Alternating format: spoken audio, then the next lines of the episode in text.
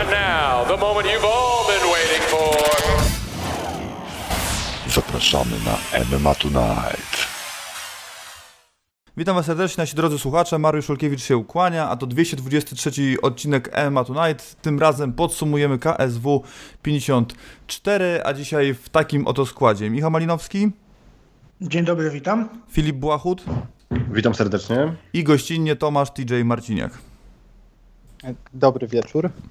Tak jest, także co, do, dzisiaj gościnnie, gość niespodziewany troszeczkę, yy, ale chcę, tutaj chcę zaznaczyć, że jakiś taki znak czasu, no bo umówmy się, że nie wiem, czy nie jest, którym podcastem jesteśmy po szklanej szczęce, może drugim, jeżeli chodzi o liczbę odcinków, to na pewno, tak, ostatnio nawet sprawdzałem, myślałem, że, się, że jesteśmy, już się zbliżamy, ale niestety nie, bo tam chyba jest 300 ileś, 350 czy 360 odcinków, także jeszcze parę lat nam się zejdzie, no ale myślę, że z czasem uda nam się ten wynik wyrównać, także tym bardziej jest nam miło Cię Tomek gości, no mam nadzieję, że nasi widzowie, słuchacze, y, jeszcze Szklaną Szczękę pamiętają. No, z tego co czytam, jak wspominam o, o, o podcastach na Twitterze, to dużo osób faktycznie jeszcze Szklaną Szczękę pamięta.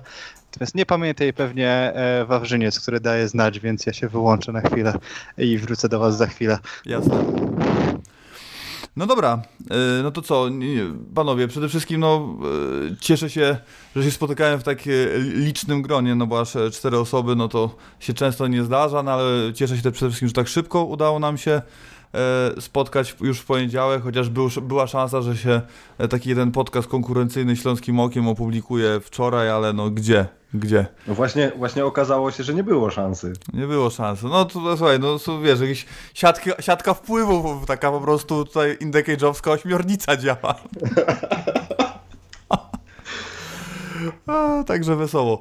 Yy, no dobrze, panowie, tutaj yy, z, z, z pierwszą walką możemy już ruszać. Jak Tomek do nas yy, wróci, to na pewno będzie, odnajdzie się w temacie, bo wiadomo, od której walki yy, zaczynamy. KSW 54 i pierwsza walka na karcie wstępnej i na całej gali, czyli w kategorii lekkiej, jeszcze w kategorii lekkiej Sebastian Rajewski pokonuje Armena Stepaniana przez jednogłośną decyzję sędziów. Yy, No i teraz chciałbym was panowie zapytać, no bo mm, ta walka generalnie ma taki dziwny oddźwięk, znaczy dla mnie dziw- dziwny oddźwięk. Ja jestem gościem, który ogląda walki przez pryzmat zwycięzców, a nie przegranych, chyba że przegranym jest Polak, który walczy w UFC, no bo wtedy nie interesuje mnie jakby jak radzi sobie, co się będzie dalej działo, nie wiem, z Fabricio Verdumem, no może zły przykład, ale za, no już nie, nie pamiętam, jakie tam przykłady zawodników, którzy wygrywają z Koreem Andersonem, czy Manuą.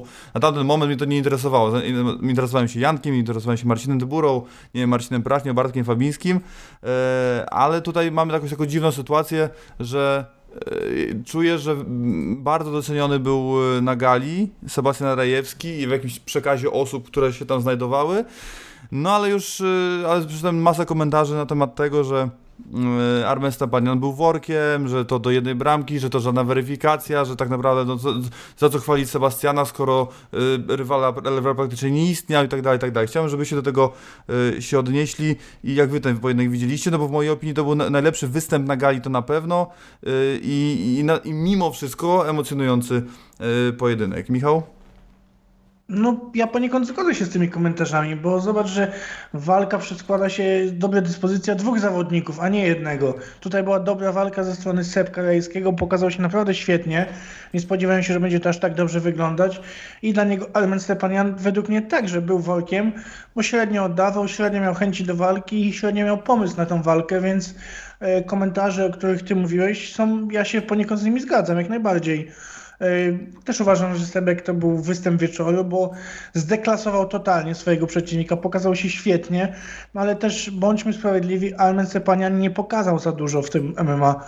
Miało, miała być fajna walka, miało być jakieś ekstra wymiany, nie było tych wymian, nie było prób nie wiem, jakichś obaleń większych zaangażowania ze strony Stepaniana i to był tak naprawdę one-man show ta, ta walka, bo występ jednego zawodnika był świetny, drugiego zawodnika niekoniecznie i czy tą walkę można uznać za dobrą? To był raczej występ jednego aktora, aktora Sebastiana Rajskiego, który pokazał się świetnie i w sumie tak mi się do tej walki odniósł tak naprawdę. Występ jednego zawodnika, bo drugi był dla niego niestety tłem. Mhm. Tomek, podobne masz zdanie jak Michał? Znaczy, ja sądzę, że mm, prawda trochę leży gdzieś e, po środku. E, Armen Stepanian e, dopóki miał kondycję, to wywierał presję zapaśniczą i to było duże pytanie, jak przed tą walką, jak jednak Sebastian Rajewski zniesie taką presję zapaśniczą. On od dawna nie walczył z kimś, z kimś takim. Myślę, że zdał ten egzamin śpiewająco.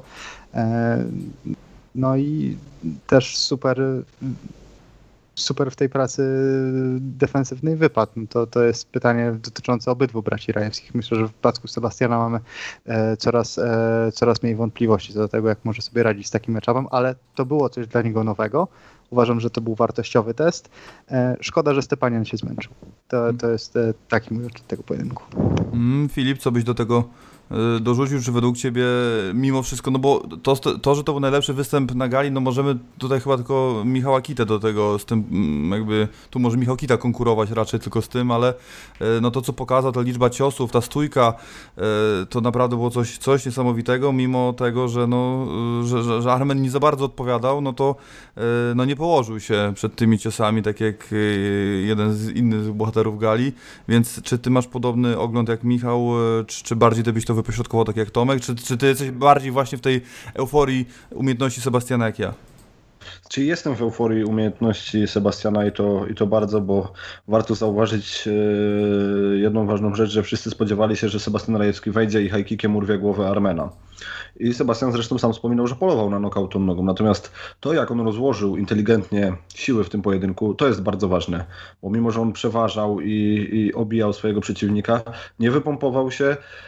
Nie była to deklasacja tak, że, że nie wiem, że tam go stu łamsił, natomiast cały czas kontrolował pojedynek. Te ciosy wchodziły, był tak skuteczny, że no występ wieczoru, tak jak powiedziałeś. Natomiast e, Armen Stepanian i to, co TJ już powiedział, dopóki się nie zmęczył, to jeszcze jakoś wyglądał, a potem mam wrażenie, że, że naoglądał się e, ostatnio takich e, zawodników w UFC, którzy mm, mają magnes w plecach i są przyspawani do siatki i, i oparł plecami na siatce i nic więcej nie robił. Polował gdzieś tam na jednego takiego cepa w kontrze, żeby uszczelić cep Krajewskiego.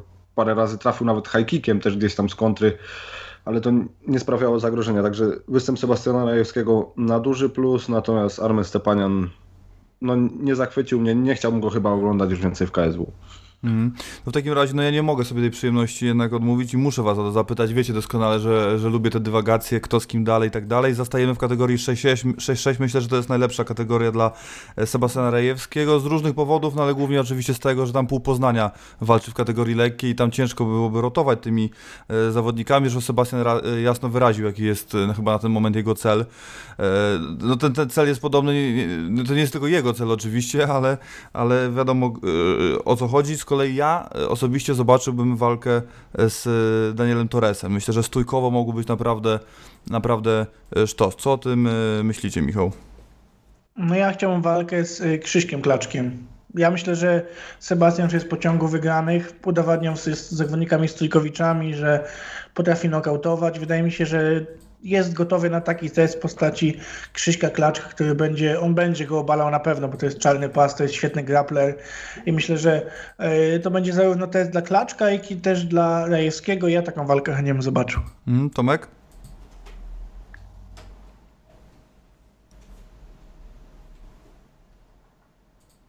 Halo, halo, Tomek jesteś? Sorry, miałem cały O. czas włączony mikrofon. Przepraszam Bywa. was bardzo. Em, znaczy, ja mam ogólnie po tej gali przesyt pojedynków striker kontra grappler. E, uważam, że fajnie by było odejść trochę od tego schematu e, i, i chciałbym zobaczyć jednak e, Sebastiana w stójce. Myślę, że mm, z Filipem Wolańskim byłaby, byłaby super walka. Em, nie potrafię sobie wyobrazić, że to by było nudne. Mm, też, też fakt, no. To, to, to o Wolanie w ogóle zapomniałem, wyleciał mi przez tą absencję. Filip? E, No, Daniel Torres, tak jak wspominałeś, e, Filip Page, e, też taka fajna stójkowa walka, natomiast warto wspomnieć, że Michał sobie w swoim debiucie zawodowym brutalnie znokautował Sebastiana Rajewskiego, a jak wiadomo gdzieś tam mm, Red próbuje swojego zawodnika i uczestnika, tylko jeden, który finalnie przecież walki tam nie przegrał, upchnąć w kategorii do 66 kg i ja z chęcią zobaczyłbym taki rewanż Sebastian Rajewski kontra Michał Sobiech. Mm. No ciekawe, no tutaj, tutaj myślę, że po prostu Sebastian za, zasłużył nazwisko, które już jest zakontraktowane e, w KSW, ale ogólnie e, pomysł nie jest e, głupi, jeżeli chodzi o samo zestawienie, pomijając drabinki, także tutaj się zgadzam. No i super, i każdy ma, każdy ma inny pomysł i każdy jest ciekawy, także no zobaczymy jak, co KSW wymyśli. Kolejne starcie na karcie wstępnej Kasper Koziorzemski, czyli jedno z najgłośniejszych nazwisk ostatni, ostatnich miesięcy, no i pewnie yy, jakaś pewna nominacja do odkrycia roku. Zobaczymy, jak ten rok się dla niego zakończy, ale na razie jest na bardzo dobrej drodze. Pokonuje Adama Niedźwiedzia przez techniczny knockout yy, po niskich kopnięciach chyba tak naprawdę, tak to trzeba określić. No ja takie chyba trzy tylko widziałem w życiu, w tym dwa w UFC i właśnie jedno teraz w KSW. Yy, no, trzeba oddać Kasprowi, że no, obaj panowie mieli podobny, podobny mm, okres przygotowawczy. No, trochę y, nie można powiedzieć, że miał go więcej Kasper, ponieważ Kasper wiedział o 4 tygodnie o walce y, i już był na roztrenowaniu tak zwanym, y, mówił o tym w wywiadzie. Natomiast no, Adam Niedźwiedź miał tego czasu troszeczkę, troszeczkę mniej, walczył na gali w Mrągowie na RWC 5, no ale umówmy się, że się tam wcale nie zmęczył. Pewnie sparingi, na pewno sparingi ma cięższe u siebie w klubie, czy w obu klubach. Także naprawdę łatwa robota dla Kaspra i, i, jednak tak wiele osób e, skreślało Adama Niedźwiedzia, no i, i, potwierdziło się to, że no nie poradził sobie z Kasprem Koziorzemskim. E, Kasper jednak pokazuje, że w tej kategorii 7-7 być może namieszać. Ja jestem oczywiście zdania cały czas, że żeby próbował tej kategorii lekkiej, bo na końcu i tak się okaże, że ta kategoria jest dla niego lepsza w mojej opinii. Być może się pomylę, zobaczymy. E, bardzo dobry występ, no ale też nie, ma za bardzo, nie można za bardzo co więcej o, o nim powiedzieć. No, zrobił Kasper robotę, niskimi kopnięciami zniszczył Adama Niedźwiedzia e, i, i, i, to, i to tyle. No i czas rzucić mu większe wyzwania. Mi się podoba to, o którym on powiedział, do tego jeszcze przejdziemy. Także e, Tomek, jak tobie się podoba występ Kaspra i czy jesteś zaskoczony tym, że e, w ten właśnie sposób poradził sobie zadałem niedźwiedziem, czy zupełnie, zupełnie nie?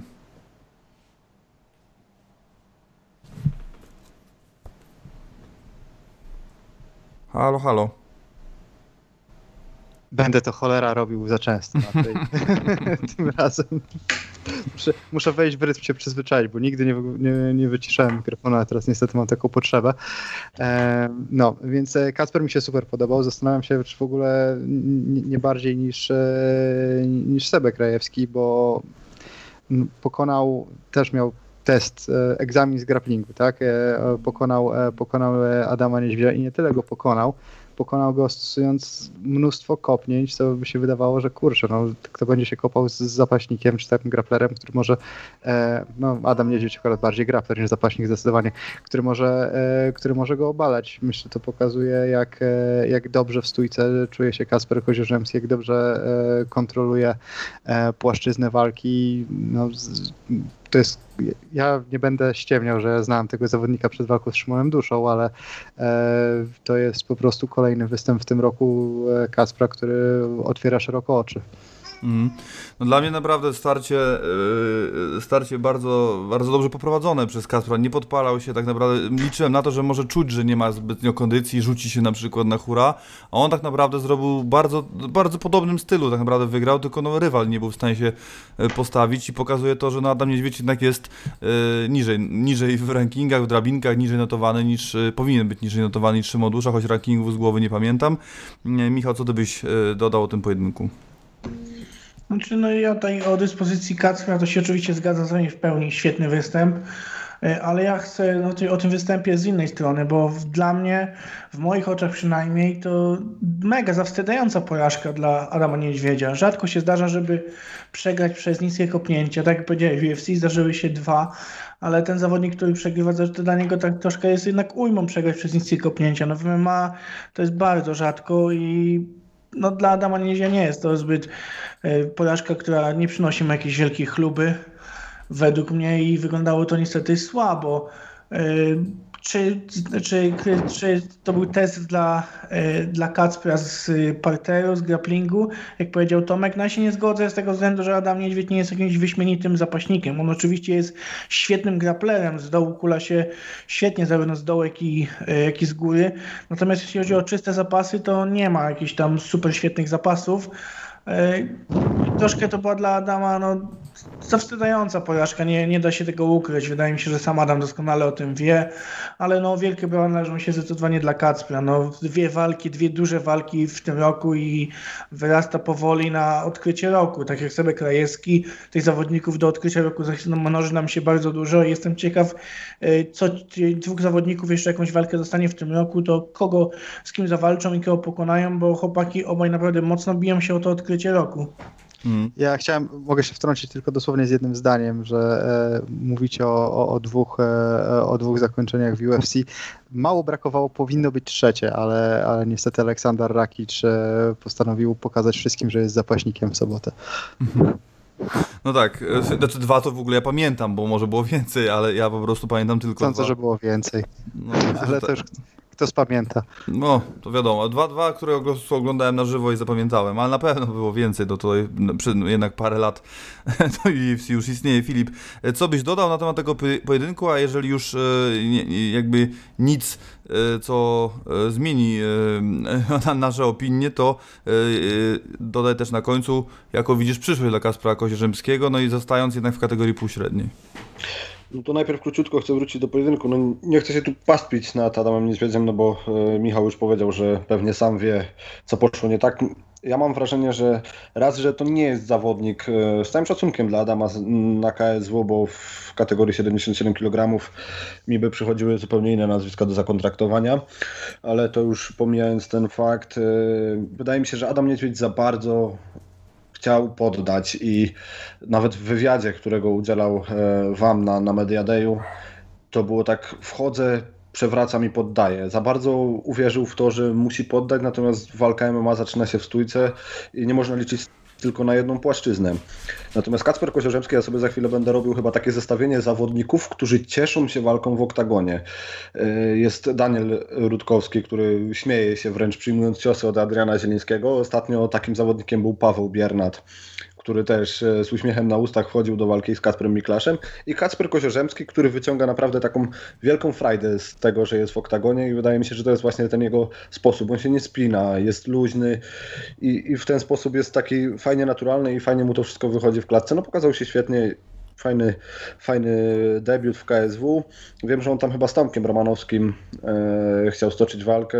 W mojej opinii do tej walki nie dojdzie i Tomek będzie miał ten zaległy finał z Adrianem Bartosińskim, natomiast chętnie zobaczyłbym Kacpra Kozierzymskiego e, z Tomkiem Jakubcem, chociaż nie wiem jak to wygląda, bo obaj są przecież z jednego managementu, ale wydaje mi się, że taka walka byłaby fajna dla obu zawodników. Jeden e, żeby się odbudować, a Kacper, no umówmy się, że Adam Niedźwiedź nie był dla niego żadnym testem w KSW.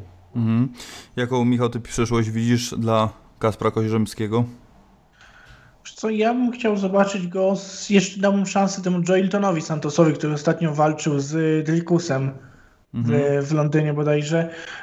On jest z UFD, ja chciałbym jeszcze szansę dać jemu, ostatnią walkę. Jeśli wydaje mi się, że stylistycznie Kasprowi raz by pasował, dwa mogła być naprawdę fajna bitka i taki pojedynek musiał zobaczyć. Mhm, Tomek? Ja myślę, że mi się podoba pomysł Kacpra, walka ze, ze Szczeną byłaby fajnym widowiskiem.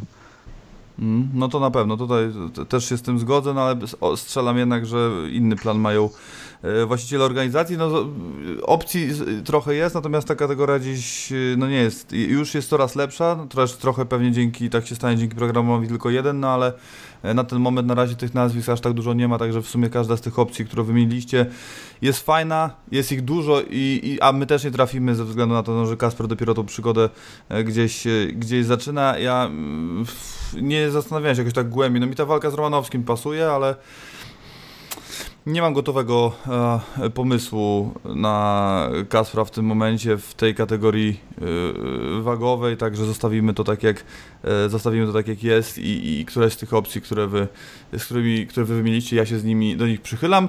No i przechodzimy do trzeciej, trzeciego starcia na tej gali czyli Łukasz e, drugi z braci Rejewskich, tym razem Łukasz w tej samej kategorii wagowej, choć no delikatnie przestrzeloną przez Łukasza, pokonuje Bartłomieja Koperę przez niejedną głośną decyzję e, sędziów. No i tu oczywiście zaczynamy od punktacji. Ja na gorąco wydawało mi się, że pierwszą rundę, no druga i trzecia to chyba są klarowne, tak? Bo w drugiej był knockdown, więc yy, raczej dla, dla Bartka, trzecia dla Łukasza, to chyba druga i trzecia chyba są dość jasne.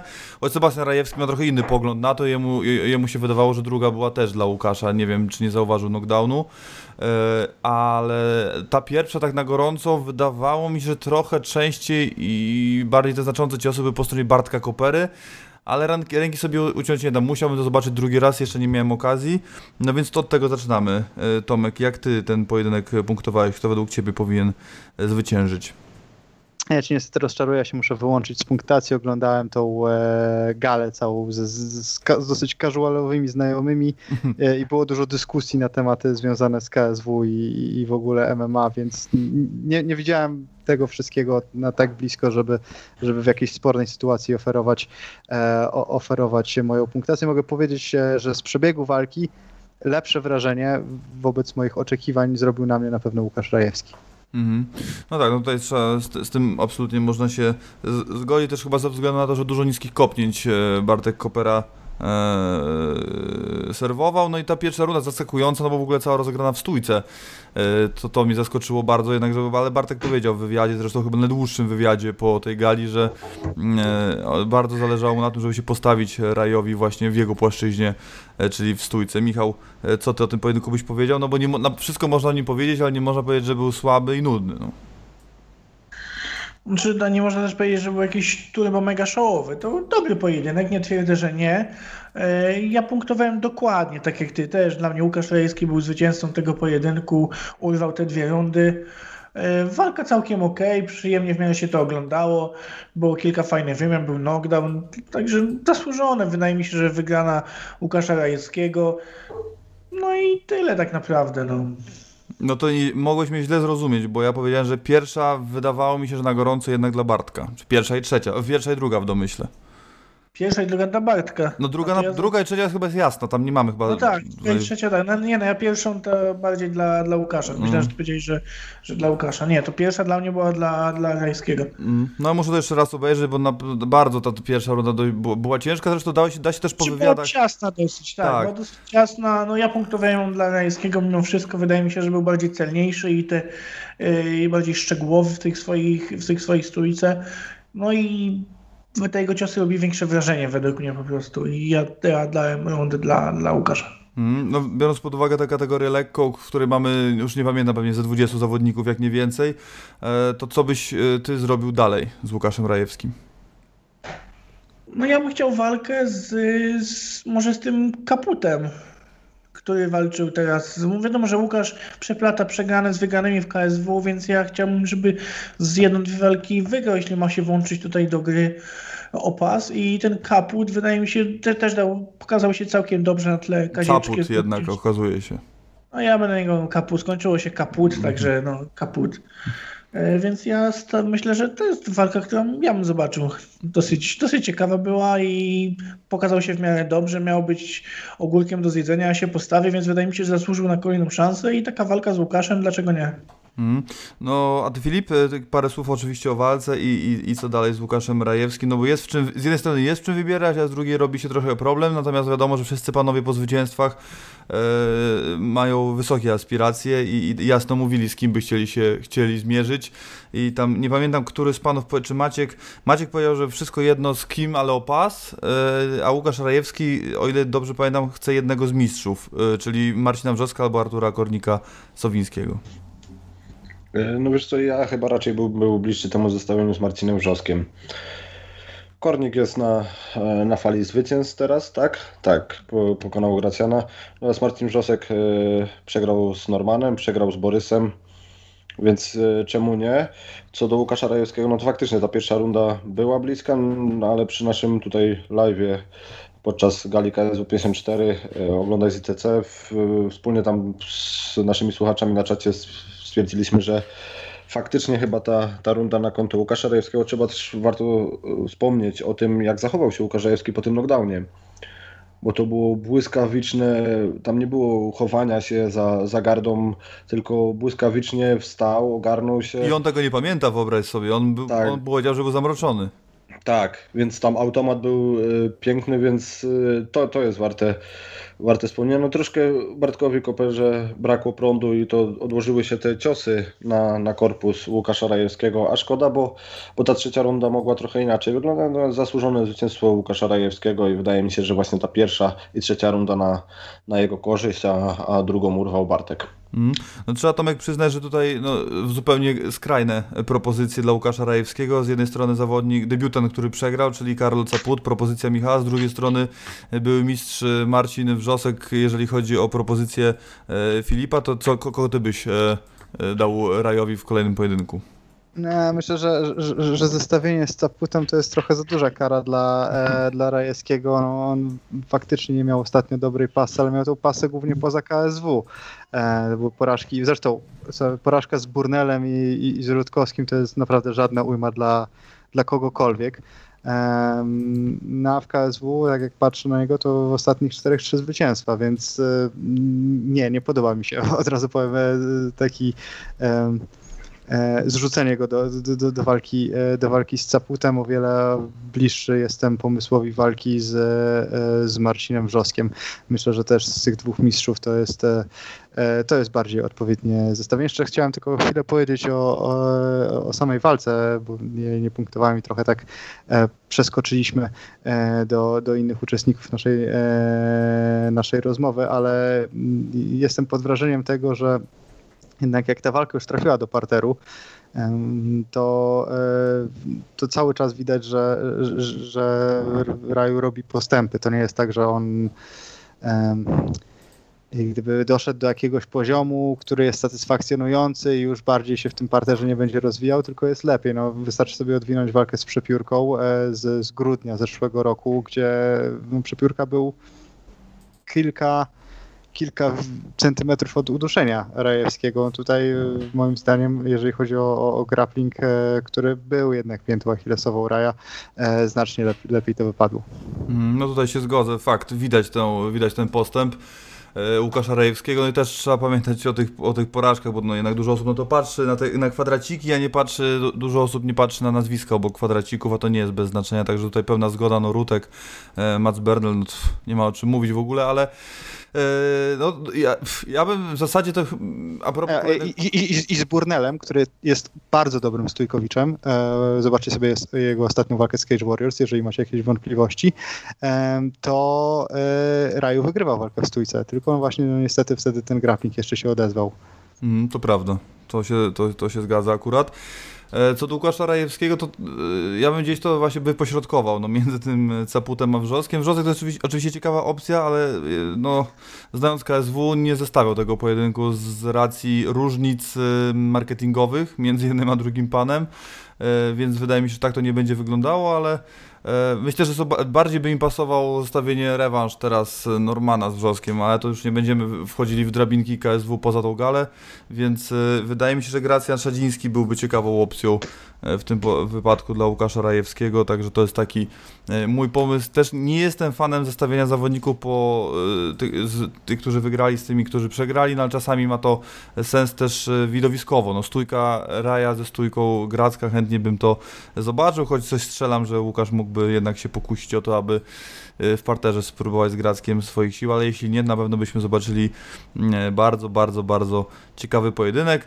Przechodzimy do... Jeszcze poczekaj tak? chwilę, zanim przejdziesz do kolejnego pojedynku, to ciekawi mnie taka sytuacja, w której Łukasz Rajewski wygrywa swój kolejny pojedynek i e, za chwilę w kategorii lekkiej e, mamy tylu zawodników z Czerwonego Smoka w czubie, że każdy z nich dostaje propozycję i z trzech zawodników do wyboru e, każdy będzie klubowym kolegą, bo póki co ta sytuacja powoli tak będzie wyglądała, jeżeli wszyscy z Czerwonego Smoka w kategorii lekkiej będą wygrywać.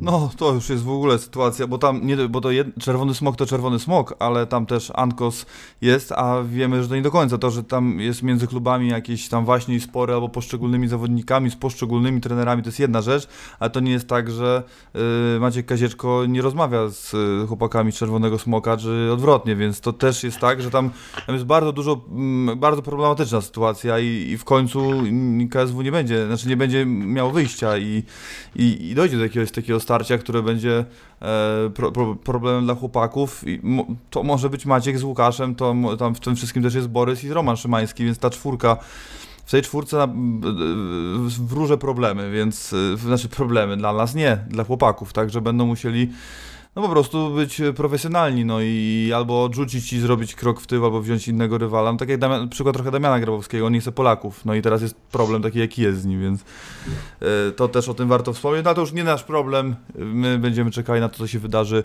y, w klatce, a tymczasem przechodzimy do czwartego starcia. Paweł Polityło pokonuje Bogdana Barbu niejednogłośną decyzją sędziów. Ja panowie was nie będę pytał o werdykt, no bo to jednogłośno oczywiście, nie będę was pytał e, oczywiście o werdykt i, i, i o to, co Bogdan Barbu ro, robił po walce, tam podbiegł do Maćka Kawulskiego, mówi, że jest okradziony. W wywiadzie dla nas był już trochę bardziej stonowany, natomiast no nie, ma, nie, nie, nie róbmy żartów sobie, E, tam jest 20 9,27, bo tam był jeden punkt był i, i nie ma o czym mówić, także o punktacji nie będziemy rozmawiać. E, Ja jestem, no, właśnie jestem zaskoczony po, e, tak naprawdę chyba dyspozycją Bogdana Barbu. Ja spo, spodziewałem się, że zawodnik po dwóch, trzech tygodniach to po pierwsze nie będzie w stanie tego pojedynku przewalczyć w pełnym dystansie, to jest raz, a dwa, że e, no, jak Paweł Polityło, który jako jedyny najmocniej postawił się Raciczowi, dając mu split w swoim debiucie w MMA, a następnie w rewanżu, no raczej rozjedzie, przejedzie Barbu, przygotowując się do tej walki, nie wiem, 8 czy 10 tygodni, bo on e, przygotowywał się do Damiana Stasiaka, potem był Lemik Krusic, ktoś tam jeszcze, ktoś tam jeszcze, no ale szykował się, miał pełen okres, Bogdan miał 2-3 tygodnie, e, a naprawdę dał, postawił się Pawłowi, Paweł wyglądał, no nie chcę użyć słowa, że najgorsza jego walka w KSW, e, ale może tak być, może tak być. Filip? No, tak jak mówisz, ja też spodziewałem się po Pawle zupełnie czegoś innego e, przez pryzmat tych pojedynków e, z Antunem Redczym, natomiast do tego doszło jeszcze, nie wiem czy pamiętasz, e, występ Pawła na tej gali Muay Thai, gdzie on wygrywał, wygrał pojedynek przez knockout backfistem, za to został zdyskwalifikowany, bo w tej jego kategorii okazało się, że że tego ciosu nie można było używać i nawet tego backfista próbował Paweł parę razy podczas występu z Bogdanem Barbo, natomiast wydaje mi się, że nie wiem, albo brak pomysłu na, na tą walkę. Nie do końca chyba wiedział, co chce zrobić Paweł Polityło, bo i była próba stójki, potem te zapasy. Troszkę e, byłem zaskoczony tym, że było tyle dociskania, a nie było tej łatwości w sprowadzeniach ze strony Pawła Polityło. Wiadomo, no, to też jest część te, tego sportu, dociskanie do siatki i tak dalej. No, nie był to efektowny pojedynek, natomiast wydaje mi się, że troszkę za bardzo męczył się Paweł Polityło i coś tam nie zagrało, ale wygrana jest wygrana, nawet mimo tego nielegalnego kopnięcia i wydaje mi się, że właśnie przez ten odjęty punkt Bogdan Barbu na gorąco po walce sądził, że wygrał ten pojedynek, natomiast no, umówmy się, że, że no nie ma szans, żeby tam decyzja mogła iść w jego stronę. Mhm, tutaj się zgadzam. E, Całkowicie, Michał? Znaczy ja uważam, że sporo furtek otworzył sam, e, sam Polityło dla Barbu i Barbu to wykorzystywał i to dużo, dużo ta walka wyglądała właśnie tak, jak wyglądała przez to, że mocno nieuważny był Paweł. Za bardzo się otwierał, wchodził w te niepotrzebne wymiany, całkowicie niepotrzebne i dał się rozwijać e, Romunowi i przez to ta walka wyglądała tak, jak wyglądała, na w miarę wyrównaną. E, W normalnej dyspozycji to przecież Politeo powinien go do gleby i tam mie- mielić, mielić, mielić w tym parterze, obijać go z góry i tak trzy rundy, al, albo skończyć przed czasem i tak to powinno wyglądać.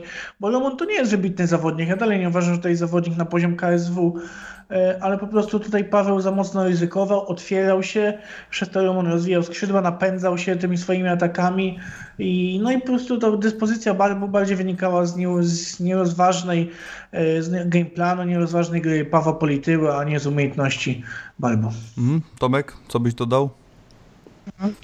Niewiele mam już do dodania, poza tym, co, e, co, co powiedział e, Malina i Filip. e, no, nawet ty, Mariusz, nie byłem pod szczególnym wrażeniem tego występu Pawła Polityły.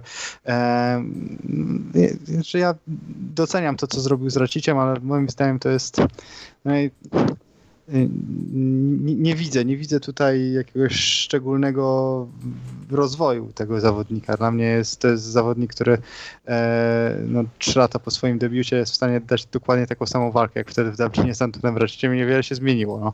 Będzie blisko i, i tyle. No. Chciałbym, chciałbym zobaczyć coś więcej. Nie, może Paweł próbował i, i nie wyszło. Może to jest kwestia e, spokojnego uporządkowania sobie e, elementów gry, które on y, chce wprowadzać w klatce ze swoimi trenerami. No ale w tej walce jakoś nie wyszło, to tak jak mówicie. Mm. No tak, tutaj kurczę, no jestem za, za, zawiedziony troszeczkę tak naprawdę, no bo spodziewałem się czego innego, no ale to nie wiem, czy uznaję trochę dla Bogdana pewnie w tym wszystkim, ale ogólnie nie, nie, nie, nie chciałem o tej trylogii zapomnieć, bo tam gdzieś ten temat został rzucony, zapomnijmy o tym, przede wszystkim jest Sebastian Przybysz, któremu ten, ta walka należy się jak psu Buda i to, e, i to on powinien walczyć. Dla Pawła Polityło jedyna opcja to jest Lemi Krusic, no, obaj panowie są po, znaczy Paweł wygrał, e, Lemi Krusic przegrał, do walki miało dojść e, względnie Damian Stasiak, ale myślę, że walka z Lemi Krusicem byłaby ciekawsza, to jest... Ale Krusic jest po porażce z, Przybyszem. Tak, no, no dużo opcji ale więcej nie, nie mamy no ogólnie, jest, no. Nie no, Damian Stasiak. Damian Stasiak, oczywiście. Tak. Dobrze. Jeśli Polityło chce celować w trzecią walkę, no to tylko Damian Stasiek. No, walka z Krusicem nic mu nie da, bo Krusic nie jest w ogóle wyzwaniem. No tego nie wiemy, póki się walka nie, nie no, odbędzie. No, Krusic, no bądźmy poważni, Krusic i Barbu zawsze będą się odbijać od tej czołowej trójki w postaci Polityły, Przybysza i Racicza. No a ty nie pamiętasz, a to oglądałeś tą galę e, w Zagrzebiu, pamiętasz? Jak walkę Przybysz Krusić? No przecież Przybysz to wygrał. No to... ja nie mówię, że przegrał, ale, tylko że ale nie, to nie był spacerek. Nie, no. ale nie było to jakaś mega trudna walka. To nie była najtrudniejsza walka w karierze Przybysza. Już nie przesadzajmy i nie róbmy z, nie wiem, z Krusicza i z Barbu nagle zawodników, którzy no, są mega zabijakami. Z Barbu nikt nie robi, absolutnie. Nie, no. nie są. Oni obaj zawsze będą się odbijać. Będą walczyli, oni, oni będą mieli wygraną w KSW, jeśli zawalczą ze sobą. I każde inne walki będą kończyli z tą czołową trójką przegrani. Mm. No zobaczymy, no jestem ciekawy jak to będzie. Ja, ja bym generalnie chętniej chyba zobaczył mimo wszystko walkę z Krusiczem politycznym. Myślę, że byłaby ciekawsza dla oka niż e, z Damianem no, Stasiakiem. Dokładnie tak samo jak ta walka, którą widzieliśmy w sobotę. Może Polito zawalczył mądrze i wygrałby zdecydowanie. Już, po, ale już pomijam fakt, że w ogóle trzeba by dobrze by było, jakby na przykład Paweł Polito w ogóle z kimś nowym zawalczył i żeby ta dywizja się rozwinęła, bo wszystko się cały czas w tym samym kotle miesza i mamy... To potrzebujemy angaży w tej wadze, ale ta waga opiera się na pięciu, sześciu zawodnikach, którzy walczą cały czas ze sobą. Za chwilę w przeciągu półtorej roku czy dwóch będziemy mieli trzecią walkę racić polityłu. No to pokazuje, jak ta kategoria wagowa jest budowana i jak, jak tej kategorii wagowej nie ma tak w zasadzie. To prawda, no. Dobrze, e, przechodzimy w takim razie dalej, a dalej mamy e, kolejną walkę w kategorii lekkiej, już trzecią na tej karcie z czterech. E, chyba podobna sytuacja jak na KSW 53 zresztą. E, Maciej Kazieczko pokonuje Karol Caputa przez techniczny knockout w trzeciej rundzie. E, no i ja też troszeczkę, to jest 6 dni, 7 dni, no szykował się na FNC Karlo Caput, no ale to dalej nie są przygotowania pod Maćka Kazieczkę. Maciek ma podobny problem, fakt, szykował się pod Mariana Ziłkowskiego, natomiast dalej uważam, że mm, jeżeli wskakuje się na oktagon, na klatkę raz, drugi raz i pokazuje znak, e, symbol pasa na biodrach, no to, to, to oczekuje się, że, od, że te zastępstwa będzie się odprawiało szybciej. Fakt faktem Karol Caput 8-1, no ale każdy, kto tam gdzieś prześledził te Topology czy Sherdoga wie, jakie to były zwycięstwa. Knockout w 5 sekund był super, ale mm, to się że zdarza raz na karierę, albo nawet nie. Yy, także tutaj macie Kazieczko, no jednak oczekiwałem, że, że to będzie wyglądało yy, lepiej i szybciej, E, no ale jak to się mówi, zwycięzców się nie sądzi, jest kolejne zwycięstwo i w zasadzie chyba nie da rady, nie wiem jak to dobrego słowa, dobrego, nie żeby nie nazwać, że oszukać, ale nie uniknąć może o e, zestawienia Maćka o pas w kolejnym e, pojedynku. Tomek? No najpierw może dwa, dwa słówka o walce. Myślę, że tutaj było widać że Maciek się przygotował pod zupełnie inny gameplan niż, niż, przyszło mu, e, niż przyszło mu walczyć, e, zwłaszcza w pierwszej rundzie, kiedy tam e, w parterze troszeczkę Caput nastraszył nastraszył Kazieszkę. się spodziewałem, że, jego, że, że, że on Chorwata zdmuchnie w stójce, no ale widać, że jednak na, na inną walkę się nastawiali z Ziółkowskim. To, to nic dziwnego, prawda, bo, bo tam raczej by, by zawodnik Ankosu z tej stójki E, z tej e, stójki chciał, e, chciał uciekać. No, myślę, że ostatecznie do końca pojedynku Maciek zdołał zmazać to takie nie najlepsze wrażenie po tej, po tej pierwszej rundzie i, i, i, dobrze, że wygrał. Sądzę, że jednak ta, ta walka o pas jeszcze, jeszcze troszeczkę, się, troszeczkę się odwlecze dla niego. Michał, no to ja swoją opinię na temat tego pojedynku znam, no jak chcesz dorzucić jeszcze dwa słowa, proszę bardzo, no ale e, chci- chciałbym też, żebyś e, właśnie odpowiedział na to, na to nurtujące pytanie pewnie większość osób, co dalej, znaczy inaczej, nie co dalej, tylko czy opas, czy nie opas, no. Nie, nie opas według mnie. Gdyby to była szybka egzekucja, to powiedziałbym, że e, może pokusić się Kazieczko walkę o pas, ale po pojedynku, który był w miarę dobry, ale no jednak troszkę było męczenia się z tym kaputem, no to ja jednak po jeszcze jedną walkę, na przykład z Kolnikiem chętnie bym zobaczył. Mm. No ja też jestem tutaj, znaczy nie, nie, ja jakby porównuję występ Maćka i Mariana, panowie mieli się zmierzyć i jak porównuję te występy, no to być może, biorąc pod uwagę to, do kogo, który się przygotowywał, to może ich walka z kolei wyglądałaby zupełnie inaczej, e, no ale ja akurat je, jestem orędownikiem innego zestawienia, ale o tym powiem później, Filip. Co do tej walki, to ja miałem okazję pisać e, typowanie dla naszego partnera Fortuny. Najpierw walki z Marianem Ziłkowskim, potem z Carlo Caputem i w starciu z Ziłkowskim ja nawet e, delikatnie faworyzowałem Maćka Kazieczko, bo uważam, że to jest taki zawodnik, który ma dobrą stójkę, wywodzi się z dobrego zapaśniczego klubu, przecież kilka lat e, treningu w Ankosie, więc i defensywne i ofensywne zapasy powinny stać tam na dobrym poziomie.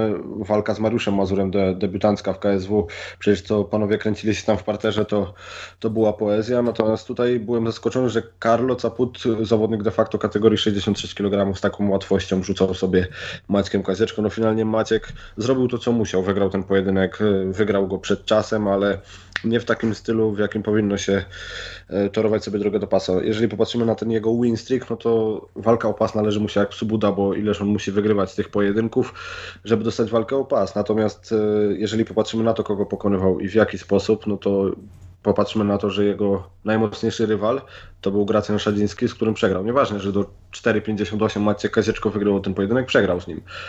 Więc za win streak należy mu się walka o pas, ale no nie jest jeszcze materiałem na mistrza i sporo pracy przed nim, więc y, myślę, że to starcie z Sowińskim byłoby nie, niezłym wyzwaniem, tak jak y, miałbym wybierać tych mistrzów, którzy mieliby się zmierzyć z Łukaszem Rajewskim, no to wtedy Marcin Wrzosek, a dla Maćka Kazieczko Artur Sowiński. No ja mam takie dwie wersje, tą taką, która bardzo zadowoli Maćka i tą, która zadowoli go mniej. No biorąc pod uwagę, że Mateusz Gamrot odchodzi, a Marian Ziółkowski e, przegrał walkę z Mateuszem Gamrotem, no to po przegranej raczej te drugie, drugie szansy opas nie powinien dostać, mimo dobrego pojedynku. E, z Dominik Mateuszem. Reyes chciałby z tobą słówko. tak, no to są, sytuacje wyjątkowe. Ja nie jestem też, e, może nawet bym powiedział, antyfanem rankingu i pomysłów UFC na niektóre zestawienia. Mm, No ale zgadzam się. No, ja bym zobaczył ma walkę Maćka z debiutantem e, Mateuszem Legierskim. Dla mnie to, jest, to byłby naprawdę ciekawy pojedynek, no ale e, myślę, że Maciek by się nie ucieszył. On już po Dibuła, nie, e, już chciał walki o pas, znów jej nie dostał. E, No więc mimo wszystko, no ja bym zobaczył najchętniej e, Maćka Kazieczko z Szamilem Musajewem i takie starcie bym zobaczył i ono może być o pas. Dla mnie to nie jest. Szamil miał dostać walkę o pas, Maciej Kazieczko miał walczyć w, de facto w eliminatorze, no bo tak to nieformalnie miał to być eliminator do walki o pas z Marianem, do, więc e, dla mnie Kazieczko Musajew jest to bardzo do, dobra opcja, no tam mniej popularna i mniej ciekawa pewnie dla samego Maćka, szczególnie to Mateusz Legierski, ale tu też jest super Kornik, Roman Szymański, Borys Mańkowski, tu wszędzie możemy znaleźć, e, tylko że ta dwójka, dwóch z trzech panów odpada z e, oczywistych względów na ten moment pewnie, więc no Szamil to jest to starcie, które chciałbym zobaczyć ja osobiście. Przenosimy się o 50 kg wyżej. Michał Kita, Michał Andryszak. Jak się spojrzy w karierę Michała Andryszaka, tak naprawdę to nie można być zaskoczonym przebiegiem tego pojedynku, a raczej finalny to jest albo knockout albo weftę, więc nic nie jest zask- zaskakującego. Z kolei no Longer jest tym zawodnikiem, który popsuł większość kuponów e, wśród osób, które stawiały, obstawiały całą kartę na jednym kuponie. E, Przyłączam się, przyłączam się do tych, do tych osób, 7 na 8 walk. To ty, to ty pisałeś tam na Instagramie, tak? Longer stawiał. No też Mariusz to pisał jakiś faktycznie. No właśnie, no to właśnie widziałem. To akurat, to, to akurat nie ja, ale no tak, no nie, wesz, oczywiście szedłem na zero, bo zawsze mam kupon zabezpieczający, no ale y, jak y, na kuponie z całą kartą ten pojedynek mi y, nie wszedł i tutaj no całe absolutne uznanie dla Michała Kity, no bo byłem, mojego, moim zdaniem Michał Kita w, pomiędzy walką na Koloseum, a tą teraz w Warszawie z Longerem miał mniejsze wyzwania i gorzej mu szło niż e, Longerowi mimo wszystko, także no ja stawiałem na Longera, szczególnie biorąc pod uwagę ten pierwszy pojedynek na Stadionie Narodowym. E, Jest e, w pewnego stopnia, w pewnym stopniu zaskoczenie, no ale też mamy umarł król, niech żyje król i teraz tak naprawdę klaruje nam się bardzo ciekawa sytuacja, w końcu ciekawa sytuacja w kategorii ciężkiej, do czego zaraz przejdziemy, no ale na chwilę, chwilę o tych trzech minutach pojedynku. Filip? Yy, Wiesz co, ja generalnie nie byłem zwolennikiem angażu Michała Kity po, zwycięstwie na, po zwycięstwie nad Igorem Pokrajacem, natomiast no, pokazał się świetnie i z tego co wiem, a, a mam dosyć dobre źródło, no bo Paweł Biernat przygotowywał się przed swoją walką, yy, między innymi też yy, w klubie Michała Kity. Michał Kita bardzo ambitnie podszedł do tego rewanżu. Przygotowywał się kondycyjnie już mocno bardzo do mm, walki z Pokrajacem, e, do walki z Michałem Andryszakiem. Mocno szlifował parter, aby nie powtórzyła się właśnie ta sytuacja z gali Koloseum. Świetny występ. Zaskoczony jestem dyspozycją Michała Andryszaka, natomiast mam taką pewną teorię, że przeciągnięte e, przygotowania, przeciągnięty obóz przygotowawczy w tym wypadku po gali RWC Michała Andryszaka i Adama Niedźwiedzia nie wyszedł im na dobre. Że ta forma, którą mieli dobra była gdzieś na tym e, w dniu tego RWC, a przeciąganie tego o kolejnych kilkanaście dni do gali KSW, no to, to już nie był dobry pomysł i wydaje mi się, że to zaważyło. No, Michał Andryszak jest na tyle młodym jeszcze zawodnikiem jak na kategorię ciężką, że pewnie się odbije, natomiast e, wydaje mi się, że trzeba coś tam poukładać i nie zwalać tego tylko na pasożyty, bo ewidentnie coś tam nie gra. Mhm. No to taką ciekawą sytuację w ogóle mamy e, analogiczną, bo Kasper Koziorzemski i Michał Kita walczyli na tej samej gali, na której wygrali i teraz znów wygrali, a Michał Andryszak i Adam Niedźwiedź walczyli na RWC razem i przegrali, czyli to trochę może, nie, że to przypadek Czyli oczywiście, fan, fan lepszy od SWC. Tak. ale to pokazuje troszeczkę to, że fakt, i to też e, potem przykład Gamera o tym, o tym mówi, że, że może faktycznie e, no te przerwy i to resetowanie jest zawodnikom e, potrzebne i, bo też ważna rzecz, bo i Mateusz i Michał Andryszak mówili o tym w, w czwartek, że teraz czują się jeszcze w lepszej formie niż byli w swoich pierwszych walkach, tych pierwszych, czyli no jakby poprzednich, o, nie pierwszych. E, No to się nie potwierdziło do końca oczywiście, połowicznie wiadomo o co chodzi, E, więc jest to jakaś taka ciekawa, cie- ciekawa analogia. Tak, no Michał zau sprytnie zauważyłeś, lepszy niż RWC. E, Tomek, co o tym pojedynku? No, ja jestem zaskoczony e, postawą Michała Kicy. To kolejna taka niespodzianka na, na tej gali. Nie wykluczono, że on w takiej formie już był w walce z, z Pokrajacem, ale tam myślę, że zresztą słusznie większość e, odrzuciła e, wartość sportową testu, jaką, jaki mógł zrobić Igor Pokrajac w tym wieku i w tej formie, w jakiej stawił się w e, Walwerni. Dla, dlatego to y, ta walka z Andryszakiem jest dla nas takim zaskoczeniem, ale no, moim zdaniem Michał wygląda naprawdę dobrze.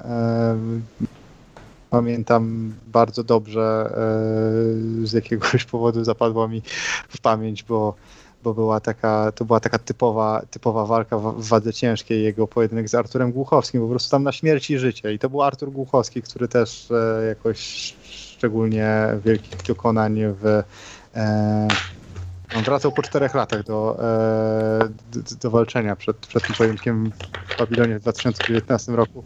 E, I wydawało mi się, że to jest już schyłek Michała Kityna, ale jednak pokazał, że, e, że jest w stanie się zebrać i, i dwa lata później zrobić e, naprawdę dobrą formę, bo to nie jest tak, że, że znowu się odezwały te mm, gdyby braki e, e, Michała Andryszaka, czy też jego po prostu wrażliwość na, nawet nie na cios, on też szybko jest w stanie być poddany, to jest, nie potrafię tego nazwać, to, to jest e, em, napisałem na Twitterze, że to jest szklana armata, tak, jest taka takie wyrażenie, które jest przynajmniej kalką z angielskiego i myślę, że to najlepiej pasuje do, e, do Michała Andraszaka, ale Kita wyglądał tutaj na, na szybkiego, e, na żwawego, nabijącego mocno. Nie wiem na jak długo by był w stanie toczyć taką walkę, ale mm, na tyle długo, że był w stanie pokonać Michała Andryszaka. E, No, fajnie to wyglądało. E, Wiem, że są mieszane uczucia co do wywiadu Michała Kity e, po, po walce, ale no być może zawalczy w ogóle z Filem The Freak, co, co w takim przypadku zadanie jest spełnione w klatce i później na mikrofonie. Mhm. No właśnie, Michał, i tutaj do, do, do ciebie pytanie. No pomijając już sam pojedynek, no wiem, że u ciebie wielkiego zaskoczenia nie ma, no bo ty mimo, że gdzieś tam e, sympatyzujesz e, z występami Michała Andryszaka, to zdajesz sobie doskonale sprawę z tego, jak to się może skończyć. E, No ale wywiad Michała Kity bardzo sprytny podczas gali KSW, no bo ja też jestem zdania, że Michał, znaczy nie wiem czy też, czy w twoim wypadku też tak jest, ale moim zdaniem Michał Kita byłby faworytem w obu tych walkach, jeżeli rozmawiamy o Bedorfie i o Grabowskim. No nie byłby już faworytem w walce z Filem, ale w twojej opinii co się może, jakie może być następstwo wypadków po tej gali i, i, i, i czy jeszcze masz coś do dodania a propos samego starcia? No ja właśnie dwa słowa jeszcze chciałem zwrócić uwagę na jedną rzecz, której nie poruszyliście, bo Andryszak to jest, wiadomo, to jest pod 120 kg, wielki chłop, ale jak na wagę ciężką zawsze jest bardzo szybki. Szybki na nogach, szybko chodzą ręce, nogi, a w tej walce był, mimo że waga była taka sama, był niezwykle ociężały, te ciosy były pchane i bardzo, bardzo, ale to bardzo powoli i czytelnie. No jak nie Andryszak. To nie był ten longer, który zawsze walczy, nawet jeśli przegrywa, to on zawsze jest dynamiczny w tej pierwszej rundzie, wygląda dobrze, szybko na tych nogach. Tutaj kompletnie tego nie było. Od początku te ciosy były wolne, przewidywalne, a on mimo, że zawsze był cięższy od swoich przeciwników, zawsze mimo wszystko był szybszy. A tutaj naprawdę był mega, mega wolny i widać od początku było, że... Może po treningówkę może od tak Sianosa? może tak, może tak. Tym bardziej, że razem mieszkali chłopaki. No ale jeszcze o tych ciosach podbródkowych. Według mnie to, to, że Longer ma szczękę nie za mocną, to nic, bo te ciosy, te dwa podbródkowe, które weszły, wydaje mi się, że zwaliłyby każdego w wadze ciężkiej w Polsce. Absolutnie każdego, bo to były mordercze, czyste ciosy na szczękę, bite naprawdę z mocnym skrętem. I to, to skończyłoby każdego rywala, każdego ciężkiego w Polsce. E, A co do, co do wywiadu, który był, Naszym chłopakom w Polsce brakuje luzu przede wszystkim i mi się podoba to, że w końcu wyszedł taki Michał Kita, który kolokwialnie mówiąc się nie pierdoli w tańcu, wyszedł, powiedział co myśli, teraz poczęła się burza, czy to było zachowanie fair, czy nie fair, coś się dzieje, w końcu coś się dzieje, możemy mówić, że coś się w tej wadze ciężkiej dzieje, bo w wadze ciężkiej to zazwyczaj jest klepanie się po plecach, wszyscy się znają, a tu w końcu jest jakieś mięso, w końcu coś się dzieje. Ja jestem fanem takich zachowań, cieszę się, że coś się dzieje. E, Czy Kita byłby faworytem w walce z Grabowskim i Bedorfem? Z Bedorfem na pewno, z Grabowskim powiem szczerze 50-50, bo Damian też potrafi zaskoczyć i mimo, że też już jest grubo po 40, no to to jest, wydaje mi się, że całkiem, całkiem ta forma, co pokazała walka właśnie z Bedorfem i taką walkę chętnie bym zobaczył, bo w starcie z Kitą, mimo że skończyło się tak jak skończyło, no to w ewentualnym rewanżu to wydaje mi się, że Kita byłby górą, zresztą w pierwszej walce był górą od do momentu tego kopnięcia, z- ale jednak świetnego kopnięcia, ale tak, no ja chciałbym zobaczyć walkę z Grabowskim. A jeśli będzie walka z Defrisem, też zrozumiem, bo w wadze ciężkiej tak naprawdę nie ma teraz kto walczyć. A wydaje mi się, że stylistycznie Kita może bardzo nie pasować Defrisowi, bo on jest odporny, ma całkiem dobre zapasy, mocny cios i stójkę. Wydaje mi się, że to może być cięższy przeciwnik e, stylistycznie dla, e, dla mistrza od na przykład e, Damiana Grabowskiego. Mhm. No, ja bym zobaczył. No, mi się, znaczy, wiesz, no, jakby biorąc pod uwagę to, jak nazwał obu panów w klatce, to ja bym jednak zobaczył któryś z tych pojedynków z racji ładunku emocjonalnego i tego, co by się działo przed y, walką. Mnie raczej jeszcze jedna rzecz zastanawia. Tutaj panowie tak rzucę, rzucę hasło i, i, i bardzo chciałbym, żebyście się do tego odnieśli, bo czy to jest tak, że przypadkiem, czy Michał Kita jest tak dobry, bo aktualnie pewnie znajdzie, nie, nie wiem jakie są rankingi, bo nie śledzę na bieżąco, ale pewnie będzie gdzieś w top 3 wagi ciężkiej w Polsce.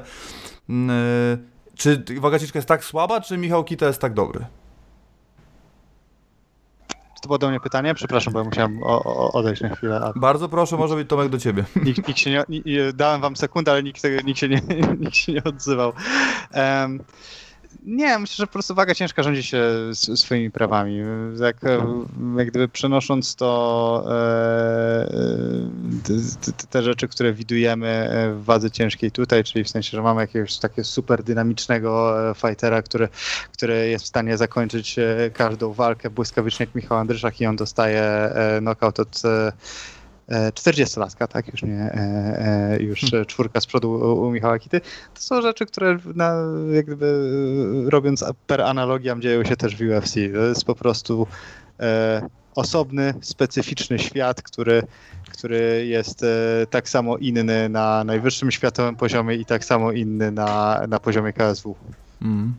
Coś byś Michał albo ty Filip dodał do tego? Ja myślę, że tutaj możemy iść śmiało w tą maksymę maliny. Albo ja ciebie, albo ty mnie. No i tutaj w tej walce Michał Kita pacnął po prostu Michała Andryszaka i się skończyło. To nie jest moja maksyma, tylko to jest Mariusz Podzianowski, wieszcz polskiego. No tak, właśnie To jest rozmawialiśmy. takie ciężkie. To już albo Chodziło- nie, albo nie. Chodziło mi o to, że ty tego często używasz na podcastach, dlatego... Mistrza. Tak, no mi jednego brakuje, to też w Mediarumie o tym wspominałem ostatnio w sobotę, że brakuje mi tej jednej i do tej pory nie pamiętam do czego ona się odnosi, że żaba to piękny ptak, tylko skrzydeł jej brak. To jest też jeden z hitów Mariusza Podzianowskiego, nie do końca pamiętam w jakich okolicznościach zostało to wypowiedziane, ale To przed walką z Bedolfem chyba. Bedolfem? tak. Nie, z chyba. O kurczę. No nie wiem, nie wiem, nie wiem, nie wiem, Zatem było kilka takich smaczków wtedy. o, to, pieniu też było. no bo chyba też było chyba z siekierą na słońce kiedyś. No to tak.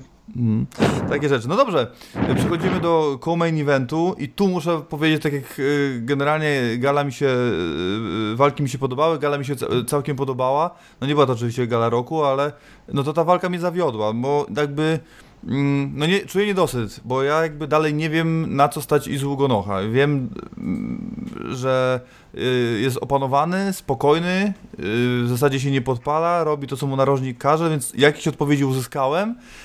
E, Częściowo z tego co widziałem, częściowo z wywiadu, natomiast pff, no nie, nie wiem dalej. Znaczy jedna, z jednej rzeczy się cieszę bardzo, że nie doszło do walki Pudzianowskiego z Domingoszem. To, było, to byłby okrutny, znaczy to mm, wtedy nie wiem, no teraz jesteśmy wszyscy mądrzy, wtedy nikt nie za bardzo, nie za bardzo, każdy wiedział, że faworytem jest Mariusz, no ale dziś wiem, wiemy doskonale, że do takiej walki już nie ma prawa dojść, nigdy w życiu. Ale pomyśl, pomyśl, komu by tam poszła noga w tej walce. No Nie, nie, nie wiem, nie, znaczy w ogóle nie, nie za bardzo widzę pomysły dla Domingosza w ogóle już w KSW jakby. Ja mam, ja mam. Nie, ja nie mam żadnego, naprawdę. Nie, nie widzę Ja zawodnika kategorii, kategorii ciężkiej, który mógłby z nim walczyć i ten pojedynek mógłby go zelektryzować, interesować albo w ogóle być dobry. Ja mam jeden. Dobrze, to zaraz, no to możemy od ciebie zacząć. To Michał, parę słów o Izu i, i co z tym Domingoszem. Czy no Izu tak naprawdę no, pokazał siłę spokoju i tyle. I pokazał świetne, świetną próbę od razu, gdy wylądował na dupie, no to bardzo szybko poszedł do góry i to wieszczy dobrze, te jego zapasy są na całkiem fajnym poziomie na to, na te staż treningowy, który ma, więc to, to wskazuje na to, że Izu tam nie spał w liściach, jak to mówi chyba Juras, więc, yy, więc tak, no wydaje mi się, że Nie leżał w liściach. Kto śpi w liściach, chłopie? Nie, no ja znam takiego jednego, co spał w liściach, ale to dobra. Mniejsza z tym. Nie no, no tyle można powiedzieć naprawdę o Izu, bo, bo więcej nie powiesz, bo nie odpowiedział ta walka na wiele pytań. A co do tego Domingosza, no ja rano wstałem, wziąłem y, worek po ziemniakach i nasypałem mu magnezu 20 kg i mu wysłałem na te skurcze, tam już jedzie do niego AliExpressem i na następną walkę nie będzie tego problemu, obiecuję. Mhm. Filip? No to, to A jeszcze nie powiedziałem z kim mu zawalczył. Aha, no okej, okej. Domingo. Zbigniew Syc. Kto? To jest Zbigniew Syc. To jest taki gościu od samobrony na Facebooku, to jego reklamy są proponowanych ciągle mi. On zawsze mówi, jak ktoś stoi w drzwiach i teraz przeciwnik ustał w drzwiach i ty musisz uderzyć ciach w potylicę, w kolano i w rzepkę. Wtedy przeciwnik y, daje ci pole manewru do ucieczki. On w takich spodniach, takich lata 90. kickboxing biega. Tak, Świetne to jest. Też Ja myśl- widziałem. A ja myślałem, że wywiady z, z Fame to jest koniec internetu, no a jednak nie. Zbigniew Syc, no na bank go widziałeś, na 100%. I Zbigniew Syc może walczyć spokojnie z Domingosem, to jest fajna walka, medialna bardzo przede wszystkim. Zgoduję. No, y, Tomek, czy ty widzisz przede wszystkim... A czekaj, mogę ja No. powie- powiedzieć No. jeszcze, bo nie dałeś mi, Michał mi przerwał. Yy, Pamiętasz może yy, któryś z waszych podcastów przed ogłoszeniem, znaczy jak już było ogłoszone starcie Pudziana z Conte, Domingoszem i yy, Malina wtedy fajnie powiedział, że Conte to jest zaginiony brat Tonego Jaisa. To się potwierdziło teraz na tej gali. Dziękuję, dziękuję To- Filip. To się potwierdziło na tej gali. No, żenujący ten skurcz w nodze był. Yy, dlatego, że- Ta sama kontuzja co Tony. To, tak, rodzinne. Bo tam jest problem w genach po prostu. Oni mają problem genetycznie i łapią takie kontuzje. Tony Jali złapał kontuzję, teraz złapał kontą kontuzję też. Mm. Także, tak jak mówiłeś Mariusz, nie, nie za bardzo e, wiadomo na jakim poziomie jest Iza, szkoda, bo ja sobie ostrzyłem zęby na to starcie, bardzo byłem ciekaw jego debiutu i jeżeli miałbym teraz wybierać mu przeciwnika, to podniósłbym delikatnie e, poprzeczkę i Erko Juno. Erko Juno jest po porażce z Mariuszem Pudzianowskim, Bardzo chętnie zobaczyłbym to starcie. Myślę, że medialnie też by było całkiem ok, pod warunkiem, że Erkojon wygra swoją walkę na tym turnieju y, w Niemczech. No on w turnieju nie bierze udziału, tylko na gali, ale tak, no z Damianem Olszewskim walczy, czyli z ostatnim rywalem Kevina Szaflarskiego. E, No ja, mi, znaczy jest ogólnie spoko, tylko mi się cały czas nie podoba to wciskanie Erko do wagi ciężkiej. To jest gość o warunkach fizycznych zupełnie nie z wagi ciężkiej, więc ja cały czas bym się upierał na tym, aby on walczył w 9-3, no ale No Akop jest na 5-7, a walczy ciężko. No tak. Yy, Tomek, bo jakby tu żeśmy się, no, o, tobie nie, oczywiście nie zapominamy, więc y, przede wszystkim czy ty masz ochotę dalej oglądać e, Domingosza i, i czy ty masz jakieś więcej odpowiedzi na e, pytania dotyczące Izu w KSW, w MMA? E, Nie, nie mam ochoty oglądać Domingosza. E, Niech. e, e, Nie, nie, po prostu nie. E, Natomiast e, co do Izu, e, jeszcze wracając do tego, e, Mariusz, jak, jak zapowiadałeś to e, podsumowanie tej walki, myślę, że gdyby e, odpowiedzi na wszystkie pytania dotyczące Izu Ugonocha w MMA dostarczyła ci walka z Kentenem Domingoszem, to to by było źle. E, to, bo to nie jest rywal, który miał dokładnie obnażyć wszystkie silne, e, słabe strony i pokazać silne strony Izu. E, Zrobił to, co zrobił, to, był, to była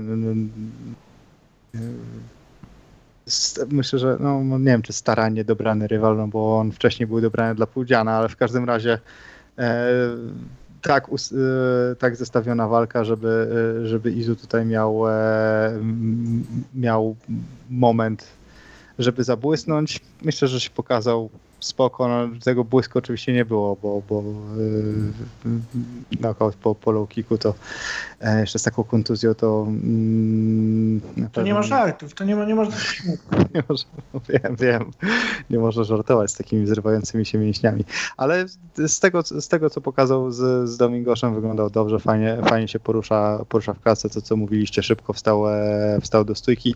Ja się bardzo zastanawiam, jak, jaka, jaka jest przyszłość dla Izu w, e, w tym sporcie. On ma 33 lata, już jest po chyba 10 nawet równo e, latach kariery bokserskiej, wcześniej kickbokserskiej, więc ja, ja myślę, że to jest e, To jest o, o tyle dobrze dla KSW, że mają fajne nazwisko, które e, chłopak, który potrafi, facet w zasadzie już, e, który potrafi walczyć e, i, i on raczej nie, nie, nie będzie chciał uciekać gdzieś do UFC, robić wielką karierę, e, no bo to, to, to już chyba, chyba nie te lata. Jeszcze jedną rzecz mogę wam powiedzieć.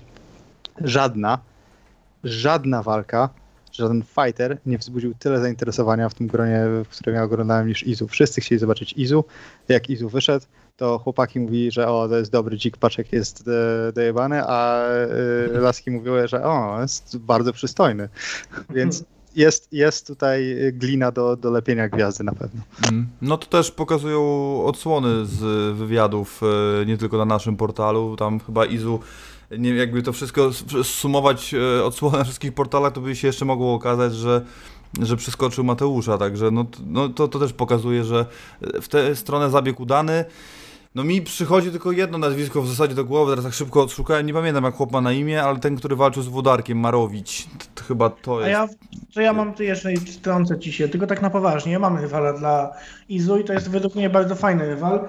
Yy, Tylko zawodnik Feno, nie wiem czy on ma kontrakt z Fenem czy nie, ale wydaje mi się, że można się dogadać. Aha, kontrakt z Fenem, dobry żart. Pozdrawiam to- prezesa Pawła. Na pewno słucha. Kirill Kornilow. On ma w tej chwili 4-0. Wy- W debiucie wygrał z, y, no, z Santo Forte, to nie jest wyczyn, ale walczył na Fenie. Ostatnio wygrana, ostatnio remisował walkę, ale to jest bokser naprawdę dobrej klasy, bo walczył w Glory, miał epizod. I wydaje mi się, to byłaby fajna walka dla Izu. Moglibyśmy zobaczyć kawał fajnej stójki, waga ciężka, więc wszystko by się zgadzało. No ciekawy test. Ja, z tego co pamiętam, bo chyba nawet ja tego newsa robiłem, to według portalu MMA Fighting Kirill Korniłow był w kręgu, mm, jak zwał, tak zwał, zainteresowań e, portalu MMA Fighting, jeżeli chodzi o postacie, które powinny się pojawić w reality show, czy w sumie nie jak to się teraz nazywa, Dany White'a, czyli w kontenderze To popularnym. było na portalu MMA Junkie. MMA Junkie, przepraszam. E, tak. Tam był też Mateusz Rembecki, tam był też Kęsik się przewinął, nieistotne. No w każdym razie E, Otóż, no, mi się podoba ten pomysł ogólnie. E, Ciekawe wyzwanie dla Izu, ale pomysł świetny. No pytanie jakie, bo Korniłow chyba ma, mm, tak jak Tomek słusznie zaznaczył a propos Izu, Izu raczej będzie prowadzony drogą e, za Mariuszem. Miałem to tak strzelał, że to w tą stronę będzie, czyli nie ma, nie, rob, nie będzie żadnych ataków Nie, na UFC. że, że, że, teraz, że teraz trochę też nie doceniasz e, Izu, no bo y, pierwsze walki Mariusza w KSW, no to ja się nie spodziewałem, że, że, że takich plasków jak Butterwin czy Bob Sapp będzie Izu A, dostawał. no to pewnie, no. Ale no, na przykład no, walki i zestawienie Izu z James Silvą byłoby dość ryzykowne jednak dla budowania gwiazdy J- Izu w KSW. Także y, nie wiem, no zobacz, KSW nam coś fajnego wymyśli. Oczywiście ja Ale za... pi, Pilia Fasa obejrzał jeszcze raz, nie? Nie, to nie, ale ja cały czas jestem za... Ja, dla mnie elektryzowałoby mnie mega starcie z Tomkiem Serraro cały czas, bez względu na to, że Tomek Serrara trenuje tam od dwóch miesięcy czy miesiąca, to dalej bym to zobaczył, także y, mimo, że pewnie spodziewam się, jak mogłoby się to potoczyć, ale dla, dla mnie cały czas jest to najciekawsze zestawienie, najbardziej elektryzujące i głęboko wierzę, że w Krakowie taką walkę zobaczymy. Także jak zwykle czas y, pokaże. Ja czuję niedosyt po tym pojedynku najbardziej. No ja nie, nie za wiele odpo- otrzymałem odpowiedzi, a jednak byłem tą osobą, która mm, no, posiadała jakąś wiarę w Domingosza po obejrzeniu jego pojedynku. Myślałem, że być może po tych pięciu wygranych y, i w takiej porażce, którą mu zaserwował lekarz, to jednak pokaże się dużo lepiej. To była tak naprawdę chyba naj, najgorsza jego walka w karierze, także no cóż, może... Duży chłopak, a naiwny jesteś, naprawdę. No widzisz, no tak zawsze mam taką wiarę, a tutaj kolejny, kolejny raz się przejechałem. Main event. Mateusz Gamrot, Marian Ziółkowski, no tej... O wszystko już przeczytałem o tej walce w internecie, e, szczególnie w komentarzach, no e, nie wiem czy nie... Czy, czy... Mateusz był szczery w wywiadzie, e, no ale pod kątem PR-u wywiad niefortunny podejrzewam, tak przynajmniej mówią komentarze. Ja oczywiście, ja cenię bardziej szczerość ponad PR, także jednak dla mnie to jest, właśnie szczerość jest najlepszym PR-em, no ale fani jednak inaczej do tego podeszli widocznie i, i, i bardzo mocno rozliczają Mateusza z jego słów czwartkowych, czyli że 95%, wtedy był na 70% do Normana przy formie, teraz jest na 95%. Na powalce mówi, że, że rozwolnienie, że ileś razy tam w toalecie, e, że na innego rywala się szykował, że fatalny, że żenujący występ, że jest niezadowolony z, z siebie, nie tak sobie wyobraża swój ostatni talent i tak dalej, i tak dalej, i tak dalej. I, I tak naprawdę na tym pojedynku Marian wygrał pewnie więcej niż Mateusz. Mm, No więc panowie, no nie, nie jakby już y, od- oddaję wam głos. Y, Filip, jaka jest y, twoja opinia na temat tego pojedynku? Już bez szukania tego, co dalej, no bo w, w tym wypadku tutaj chyba nie ma, nie ma to jeszcze sensu.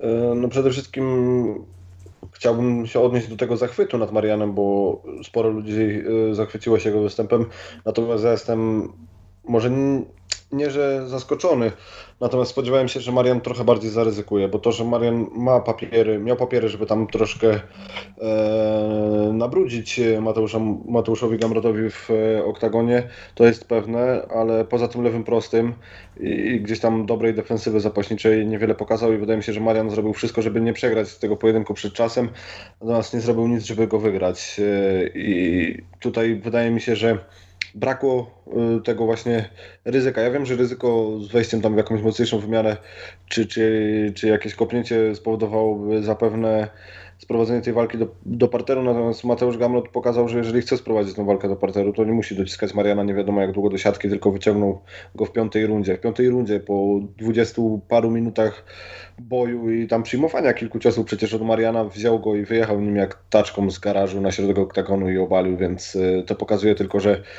Mateusz ma genialne zapasy, a nie męczył się zbytnio y, z Marianem. Natomiast no tak mówię, Marian jest świetnym zawodnikiem i wydaje mi się, że po prostu zabrakło ryzyka i, i chciał ładnie przegrać i, i tak bym ocenił jego występ. Mhm. Michał? To znaczy tak, no ja zacznę od tego, że Mateusz Gamry odwieszone są na niego, na niego psy. Mówi, sam powiedział, że nie, nie był w najlepszej dyspozycji, że ta walka była w wykonaniu słaba, a mimo wszystko z pretendentem numer jeden wygrał w rundach 5-0. No to chyba wszystko mówi o tej walce. Że skoro gość sam widzi, sam czuje, że nie był w najlepszej dyspozycji i wygrywa 5-0, no to co możemy jeszcze oddawać? I potem czytamy głupoty w stylu Gamrot nie jest gotowy na UFC. No to no ręce opadają, naprawdę. No ewidentnie no, ta przerwa była za krótka, ta druga walka nie poszła, tak jak sobie, tak jak zakładał. Fakt, no to według mnie no ta walka nie była, nie była porywająca, to prawda, nie była to jedna z najlepszych walk Mateusza Gamrota, ale na końcu gość wygrywa 50-45 w walce o pas, gdzie w piątej rundzie dociska śrubę i dominuje Mariana jak chce. No, Marian nie zaryzykował, to prawda, ale Marian to nie jest zawodnik ten, który idzie do przodu, atakuje e, huraganowymi atakami, który kończy walki przed czasem. W stójce on nie ma nakładającego ciosu, Marian raczej punktuje w tej stójce, a tutaj w tych wymianach przegrywa, po prostu Gamrot go wyprzedzał ciosami. E, Ten jego jab lewy no, był świetny, no, był dobry, ale to jest na za chwilę tego, ten lewy prosty to jest, no, nie wiem, ja to czytam o tym lewym prostym, jakby to było co najmniej na poziomie e, Witalia Władimira Kliczki, że to było coś fenomenalnego. To prawda był dobry, zrobił trochę krzywdy, stopował kilkukrotnie Gamrota, ale już nie przesadzajmy. Gamrot wygrał zdecydowanie każdą rundę i w, nawet w swojej najgorszej dyspozycji, jak on określił, wygrał 5-0. No ja nie mam za dużo do dodania, bo dla mnie komentarze, które się pojawiły po tej gali, to są totalne, totalne bzdury. Rozumiem, gdyby, nie wiem, było 48-47 i wtedy pojawiłyby się głosy Gamrot nie jest gotowy na UFC, męczył się z Marianem. Może bym jakoś to zrozumiał, ale mówimy o walce, która nie, nie ma żadnych kontrowersji, bo nikt nie twierdzi, że wygrał to Marian, ale Gamrot wygrał 50-45 i mówimy, że nie jest gotowy na UFC gość. No, Nie no, tutaj ten Dość. komentarz to wiesz. Natomiast jakbyś się odniósł do, do tego, mm, że no Marian jakby, no ja z- oglądałem prawie praktycznie całą walkę, no 95% może jej, no więc raczej dobrze ją pamiętam i e, w mojej opinii około 60, jak nie więcej procent ciosów Mateusza nie dochodziło zupełnie Mariana.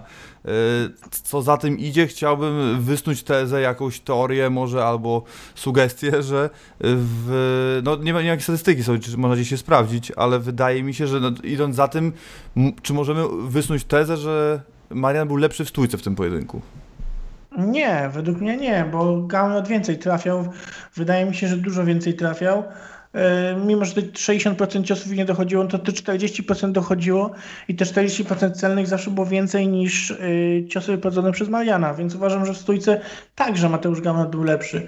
Wiadomo, że był mocno niecelny, to prawda, ale, ale to dalej ta stójka jest po stronie Gamera według mnie. No tutaj zmierzam do tego też, że stójka, wiesz, że stójka to jest też ofensywa i defensywa w stójce, tak? Więc też to e, trzeba Marianowi, być może licz, liczba ciosów, e, które doszły celu była po stronie Mateusza, no ale też e, Mariana skuteczność była zdecydowanie większa w stójce, no. Tutaj też nie mówię tylko o, o boksie, ale też o kopnięciach. No, no, według mnie zdecydowanie lepszy był zarówno w parterze, jak i w stójce Mateusz Gamrot. Był niecelny, ale częstotliwość e, to nie jest wszystko. Cel, ilość ciosów jednak więcej doszło go Mariana. Mhm. I ja no, tak to skwitował, bo tak naprawdę nie wiem, co, co, co tu można jeszcze więcej dodać. Mhm. No dobrze, Tomek, to teraz Tobie oddaję głos i jeszcze do jednego pytania chciałbym, żebyś się przy okazji odniósł. Czy to była najtrudniejsza walka Mateusza w obronie pasa w KSW, czy w ogóle w KSW? Jakby się do takiej opinii odniósł? No w mojej opinii najtrudniejsza od narodowego, czyli od walki z Normanem, gdzie do tej pory jeszcze sporo osób widzi wygraną Irlandczyka. E, Dobra, też na, na chwilę, e, zanim zacznę odpowiadać na Twoje pytanie, to odniosę się do tego, co, e, o czym rozmawialiście z, z Michałem. Nie, moim zdaniem nie można powiedzieć, że Maryn Ziółkowski wygrywał tę walkę w stójce. Ewentualnie w pierwszej rundzie, tak widziałem, że, że wtedy jeszcze w miarę dobrze i często pracował, pracował tymi ciosami, ale później po prostu tego było za mało. Także ta, to jest takie moje wrażenie na temat tego, tego pojedynku. Czy to była najtrudniejsza walka e, Mateusza Gamrota w, e, e, w trakcie posiadania pasa? Nie. KSW, jak sam wskazałeś, 39, Koloseum było trudniejsze. To był pierwszy zawodnik, który się postawił Gamrotowi zapaśniczo, Norman Park i, i wtedy nie wiedzieliśmy tak naprawdę, co Gamrot zrobi, jak ktoś mu wykluczy zapasy. Miał bardzo, bardzo, bardzo podstawową stójkę, która na jego i chyba i nasze szczęście, bo mm, kariera Mateusza się potoczyła później tak, a nie inaczej, e, wystarczyła. E, dobra, e, muszę zebrać myśli jeszcze na chwilę. Natomiast co do, mm, co do samego występu, to rozmawialiście o, o- o komentarzach i powiedzcie mi, czy ja dobrze to rozumiem. Są ludzie, którzy krytykują Gamrota za to, że Ziółkowski był pasywny w tej walce, tak? Tak, tak, tak. No, nie, tak, nie tak to ujęli tak. oczywiście, ale mniej więcej tak. No. Ale sens jest taki. Wiesz co, ja myślę, że, że, tutaj em, trochę może nieszczęśliwie dla Mateusza apetyty zostały rozbudzone przez, przez walkę z Parkiem ostatnią, e, który walczył jak kretyn. E, I sam powiedział, że będzie walczył jak kretyn. Będzie stał, będzie polegał na swojej odporności, stał przed Kamrotem w jego, w jego dystansie i, i próbował mu oddawać. E, no i to wyglądało tak, jak wyglądało. Mateusz sobie zrobił strzelnicę z, z, z, głowy parka. Tutaj była znacznie bardziej wyrachowana strategia ze strony, ze strony Ziółkowskiego. E, no i tak to wyglądało. Przypomnijmy sobie walkę z Szulakowskim czy, czy, czy Zerbstem, to tam też gdyby ogromnego szału nie było. Mateusz jest świetnym zawodnikiem, e, ale no, ten, ten at, atrybut finishing, tak, e, kończenia walki nie jest akurat jego mocną stroną. Mm. No dobrze, to co, no wychodzi na to, że udało nam się zmieścić w planowanym czasie, czyli w półtorej godziny nawet szybciej, bo 76 minut mi to wychodzi, tak coś niewiarygodnego. Czy, czy naprawdę nie będziemy mówić co dalej z Mateuszem Gamrotem? W sensie, czy, czy, yy, czy, czy, czy wszyscy, wszyscy się zgadzamy, że to jest tylko jakaś zasłona dymna i on pójdzie do UFC? Mm, no dobrze Tomek, no to w takim razie, że jak mamy, mamy czas, a mamy, to nim przejdziemy jeszcze do czatu, to w takim razie ten temat możemy poruszyć, bo... To, dobra, bo, bo ja chcę się was spytać, no, mhm.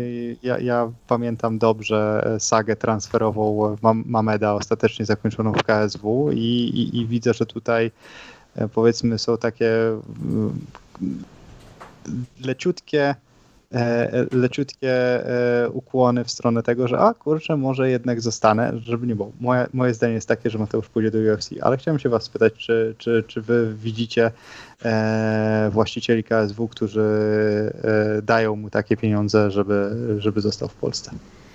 To ja może, ja może pierwszy e, teraz się Proszę Filip, nie ma problemu. dziękuję Mariusz, dziękuję. ja przed tą galą zauważyłem, że ta narracja Mateusza się troszkę zmieniła mm, odnośnie UFC. Zawsze powtarzał, że cel się nie zmienia i on będzie szedł e, po, po swoje marzenia, natomiast e, nawet na kanale sportowym, gdzieś tam jak Paweł Kowalik się z nimi łączył, sam Paweł powiedział, że jego zdaniem miejsce Mateusza jest w UFC, ale on rozumie, że e, Mateusz ma rodzinę i tak dalej, więc wydaje mi się, że tej UFC jest gdzieś dalej na radarze Mateusza, ale czy, czy on tam zagłosi, to nie jestem już tak, e, tak pewny. Ja powiem inaczej, ja nie chcę już oglądać Mateusza Gamrota w KSW, bo wydaje mi się, że on zrobił tutaj wszystko, co mógł zrobić i słusznie jest nazwany legendą, ale jego miejsce jest w UFC. Ja chcę zobaczyć, e, jak on zaprezentuje się na tle innych zawodników, bo umówmy się, y, on stoczył trzy pojedynki z Normanem Parkiem i no, nie można przez całą karierę walczyć z jednym zawodnikiem. Trzeba iść dalej i jak najmniej teraz takich pojedynków, które musiałby robić jeszcze raz i oby robił je z tymi najlepszymi w kategorii lekkiej w organizacji UFC.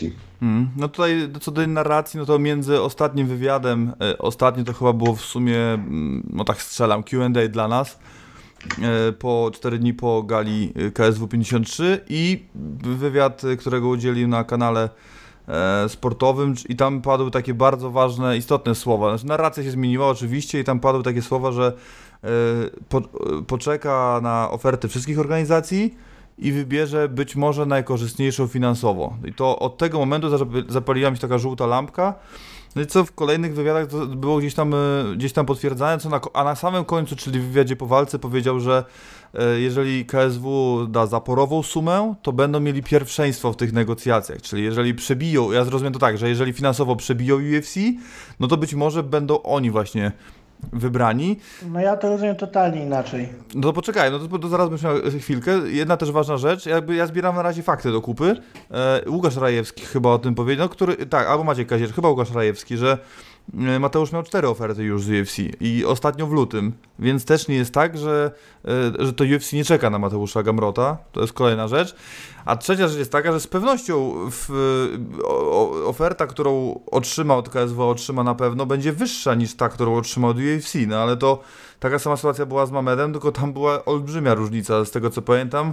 Yy, ale no to nie jest zaskoczenie, no tylko trzeba pamiętać, że na samym końcu to UFC mu zapłaci najwięcej, jeżeli będzie wygrywał, a nie KSW, a do KSW pewnie powrót ma prędzej czy później tak gwarantowany, także Sądzę, że wybierze UFC, yy, jeżeli ono złoży ofertę i tyle. I, I tak bym to zostawił, ale fakt faktem coś się musiało na, zmienić. Być może padła jakaś oferta finansowa ze strony UFC, która mocno zaniepokoiła Mateusza, stąd otwiera się na inne organizacje, albo otwierając się na jej organizację chce, yy, żeby UFC, na UFC może wymusić wyższą ofertę. No, jest gdzieś ta rozgrywka prowadzona. Mnie bardziej martwi akurat to, że on sam chce prowadzić swoje interesy przy tak ważnych negocjacjach. Michał?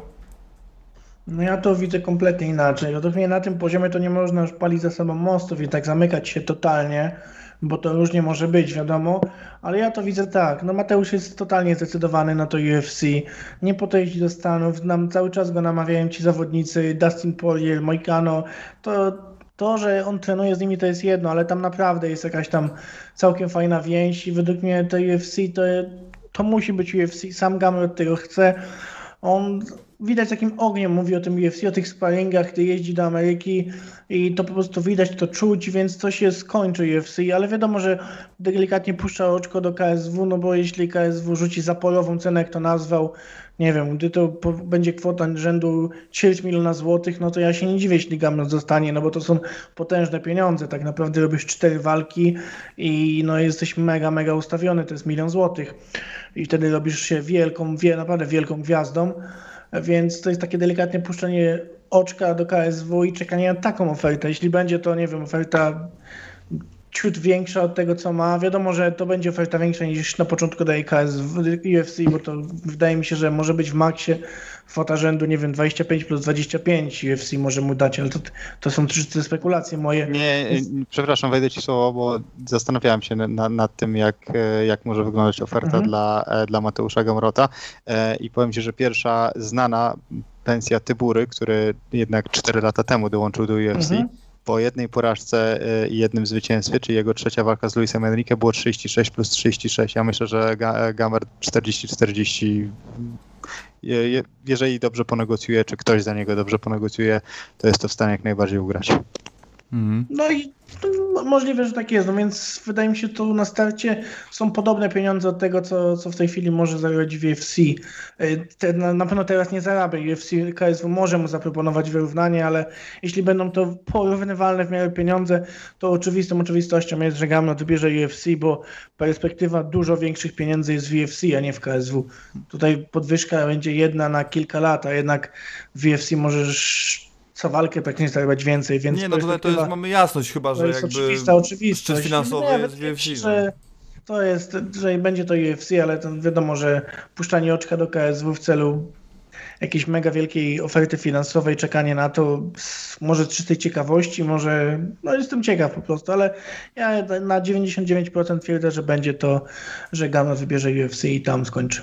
Hmm. To też musimy pamiętać o tym, o czym zawsze trzeba pamiętać, czyli sobie o sponsorach. Tam poradzi, bo sobie tam poradzi, bo to jest też ważne, bo wiele osób twierdzi, że sobie nie poradzi, to ja myślę, że Mateusz sobie poradzi. Jednak tak. No dobrze, yy, panowie, coś a propos gali KSW 54 chcielibyście dodać, to może to zanim wam jeszcze oddam głos, to jeszcze bym tylko na koniec dopytał yy, o, o, taką ocenę w standardowej skali 1-10 yy, tej gali. Ja zrobiłem ankietę na grupie Ma Polska i Świat, no tam gdzieś ta ocena waha się między szóstką a siódemką, nie wiem jak, jest, jak, to, wygląda aktualnie.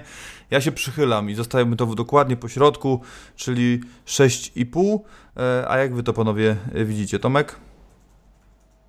No, ja, ja bym powiedział, że 6. E, za mało takich walk albo które by były jakieś zmienne, że tak powiem, w swoim, w swoim przebiegu albo jakichś szczególnie efektownych skończeń. Myślę, że też efekt tego, że, że poprzednia gala była rewelacyjna pod tym względem trochę, e, trochę, e, trochę ostudza mój entuzjazm do tego, co się działo w poprzednią sobotę. E, i za, za, dużo, za dużo Striker versus Grappler to e, podobny matchup po prostu sześć razy przeprowadzony na gali. Mm, Filip? Ja na tym, na tej twojej ankiecie na grupie dałem czwórkę, natomiast teraz po tym jak sobie umówiliśmy tutaj, to, to podciągnę to na piątkę i to jest moja taka ostateczna ocena za tą galę. No nie jestem zachwycony przede wszystkim, no nie wiem, występ Adama Niedźwiedzia to to nie było coś, co ja chcę oglądać na, na galach KSW i, i dlatego ta piątka. No, no nie porwały mnie nie, niektóre osoby na tej gali, więc ja jednak rozliczam pojedynek z obu zawodników, niezależnie który jest wygranym, a, a który przegranym. I tak Michał powiedział, to, że trzeba patrzeć e, przez pryzmat e, całego pojedynku, więc dla mnie piątka. Michał? Dawałem czwórkę za tą galę, bo tak naprawdę niektórych pojedynki musiałem sobie przypominać. Były tak ekscytujące, że przez dwa dni zapomniałem, musiałem sobie odświeżyć trochę dziś, dlatego daję czwórkę. Zmieniam jednak na 4,5, bo perspektywa walki kontą Domingosza ze Zbigniewem Sycem trochę, pod, pod, trochę mnie podjarała, nie powiem, że nie. I sam się podkręciłem, więc tutaj, ale znowu zmieniam z dopłotem na czwórkę. Przypomniałem sobie, że były dwa ogłoszenia. Juras Kołecki i to, że będzie y, druga część 365 dni w kinach, bo na KSW ogłosili y, koleżanka Blanka, którą zresztą kocham, lubię, szanuję i tęsknię, ogłosiła, że będzie druga część, także cofam do tej czwórki.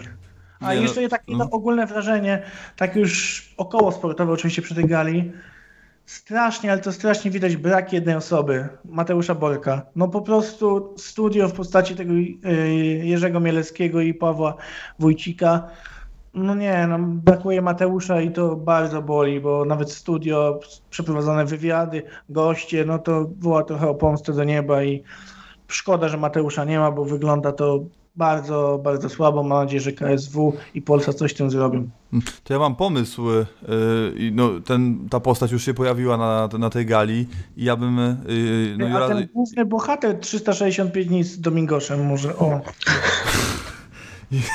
żeby Juras miał, nie, bo jakby złapał, jakby tam w piwnicy ją zamknął i rok trzymał tego Domingosa, co on by tam z nim zrobił, nie? W filmie to... Nie wiem, no ja nie oglądałem tej superprodukcji. y, No, natomiast. Ale ty nam co innego. Nie, to, to jest błąd, bo ona też tego nie oglądała, ale yy, jeżeli chodzi o, o, o bym zostawił na tym stołku komentatorskim, żeby on jakby jednak zajął się jedną, yy, jedną funkcją na gali yy, i miał trochę więcej tego spokoju, yy, no to jednak ja, ja bym wpadł na, spróbował, zaryzykował takiego pomysłu i, i sprawdził Krzyśka Soszyńskiego w roli Mateusza Borka. O, mega, mega. To jest coś niemożliwego, cytując To jest coś niemożliwego. To by były naprawdę. Myślę, że to byłoby naprawdę ciekawe. Ja bym spróbował taką jedną galę i myślę, że mogło być naprawdę ciekawie. No a mamy ku temu okazję, ponieważ y, na gali KSW 55 raz nie będzie mógł przeprowadzać wywiadów sam ze sobą, ani komentować, także no trzeba dać e, szansę komuś innemu. No i ja no, z całym szacunkiem do pracowników Polsatu, ale wydaje mi się, że dużo lepszym pomysłem byłby Krzysztof Soszyński niż, y, niż, niż, no, niż No pracownicy Polsatu, no jakby w skrócie. Lepiej by się rozmawiało z zawodnikiem, z innym zawodnikiem, niż z kimś, kto nie ma pojęcia z dużego MMA. No, więc to jest taki, to jest taki yy, mój pomysł. W ogóle instytucja Krzyśka Soszyńskiego w KSW mi się w ogóle bardzo podoba. E, Cieszę się, że był w Polsce. Mam nadzieję, że, że, że, że, wróci w ogóle kiedyś tutaj do nas, ale pewnie szanse są na to niewielkie. Niemniej jednak e, okazjonalnie nawet fajnie, że taka postać się, e, się pojawia u nas i, i mega odbiór przede wszystkim fanów, ludzi. E, Jest to mega pozytywna osoba i oby jak najwięcej Krzyśka Soszyńskiego w Polsce, w polskich mediach i gdzie tylko się da na jakichkolwiek e, galach. Dobrze panowie, no zakończyliśmy.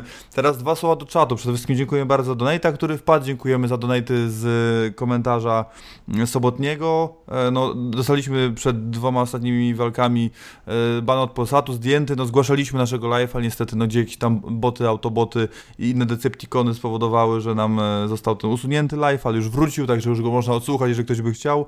No postaramy się, żeby już takie rzeczy się więcej nie działy, ale dużo od nas niestety w tym wypadku nie zależy.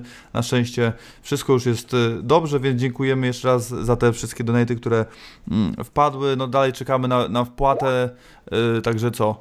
Jeszcze raz e, dziękuję bardzo Wam e, wszystkim za odsłuchanie tego odcinka.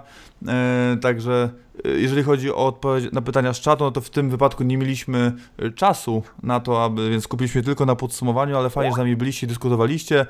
Także od, od, odpowiedzi na pytania z czatu będą przy następnym Matu Night. Prawdopodobnie zrobimy Q&A, także wtedy będziecie mogli wszystkie pytania nam zadać. A na dzisiaj kończymy. Prowadzący byłem ja, Olkiewicz Mariusz. E, Zapraszam Was wszystkich oczywiście do subskrybowania naszego kanału. Wpadajcie na Facebook, na, na Facebook właśnie 50 tysięcy już strzeliło fanów. Dziękuję bardzo, jest nam bardzo miło. E, Wpadajcie na Twitter, na Instagram, sprawdzajcie najnowsze wywiady, dużo tego jest. Już dzisiaj Piotrek Walawski wjechał, będzie jeszcze Red i, i Francisco Barrio, będzie e, Karolina Wójcik, będzie pani minister sportu, m, czego się na pewno nie spodziewaliście. Także dużo tego będzie, e, a już w weekend mam nadzieję kilka niespodzianek, ale o tym na to będziecie musieli chwileczkę poczekać, więc jeszcze raz. Prowadzący byłem Jalkiewicz Mariusz, a e, byli ze mną dzisiaj Michał Malinowski, Dziękuję, pozdrawiam. Filip Błachut. Halo Filip. No już Filipa nie Sorry, ma. teraz jestem, O. jestem. Zrobiłem to samo, co TJ robił na początku.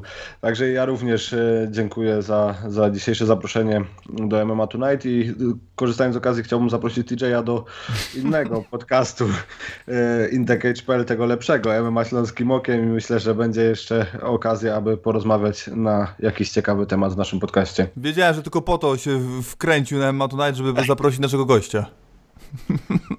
E, Dzięki Filip za zaproszenie. Jak już być może słyszycie, muszę naprawdę uciekać. E, Ciężko mi będzie tylko wystąpić w Śląskim Okiem, bo jestem warszawiak z, z dziada pradziada, ale zobaczymy, co da się, e, co, co da się tutaj e, e, ustalić. Fajnie było znowu pogadać o, o MMA na łączach internetowych. Tak Dzięki jest Tomek, dziękujemy bardzo za udział i do następnego.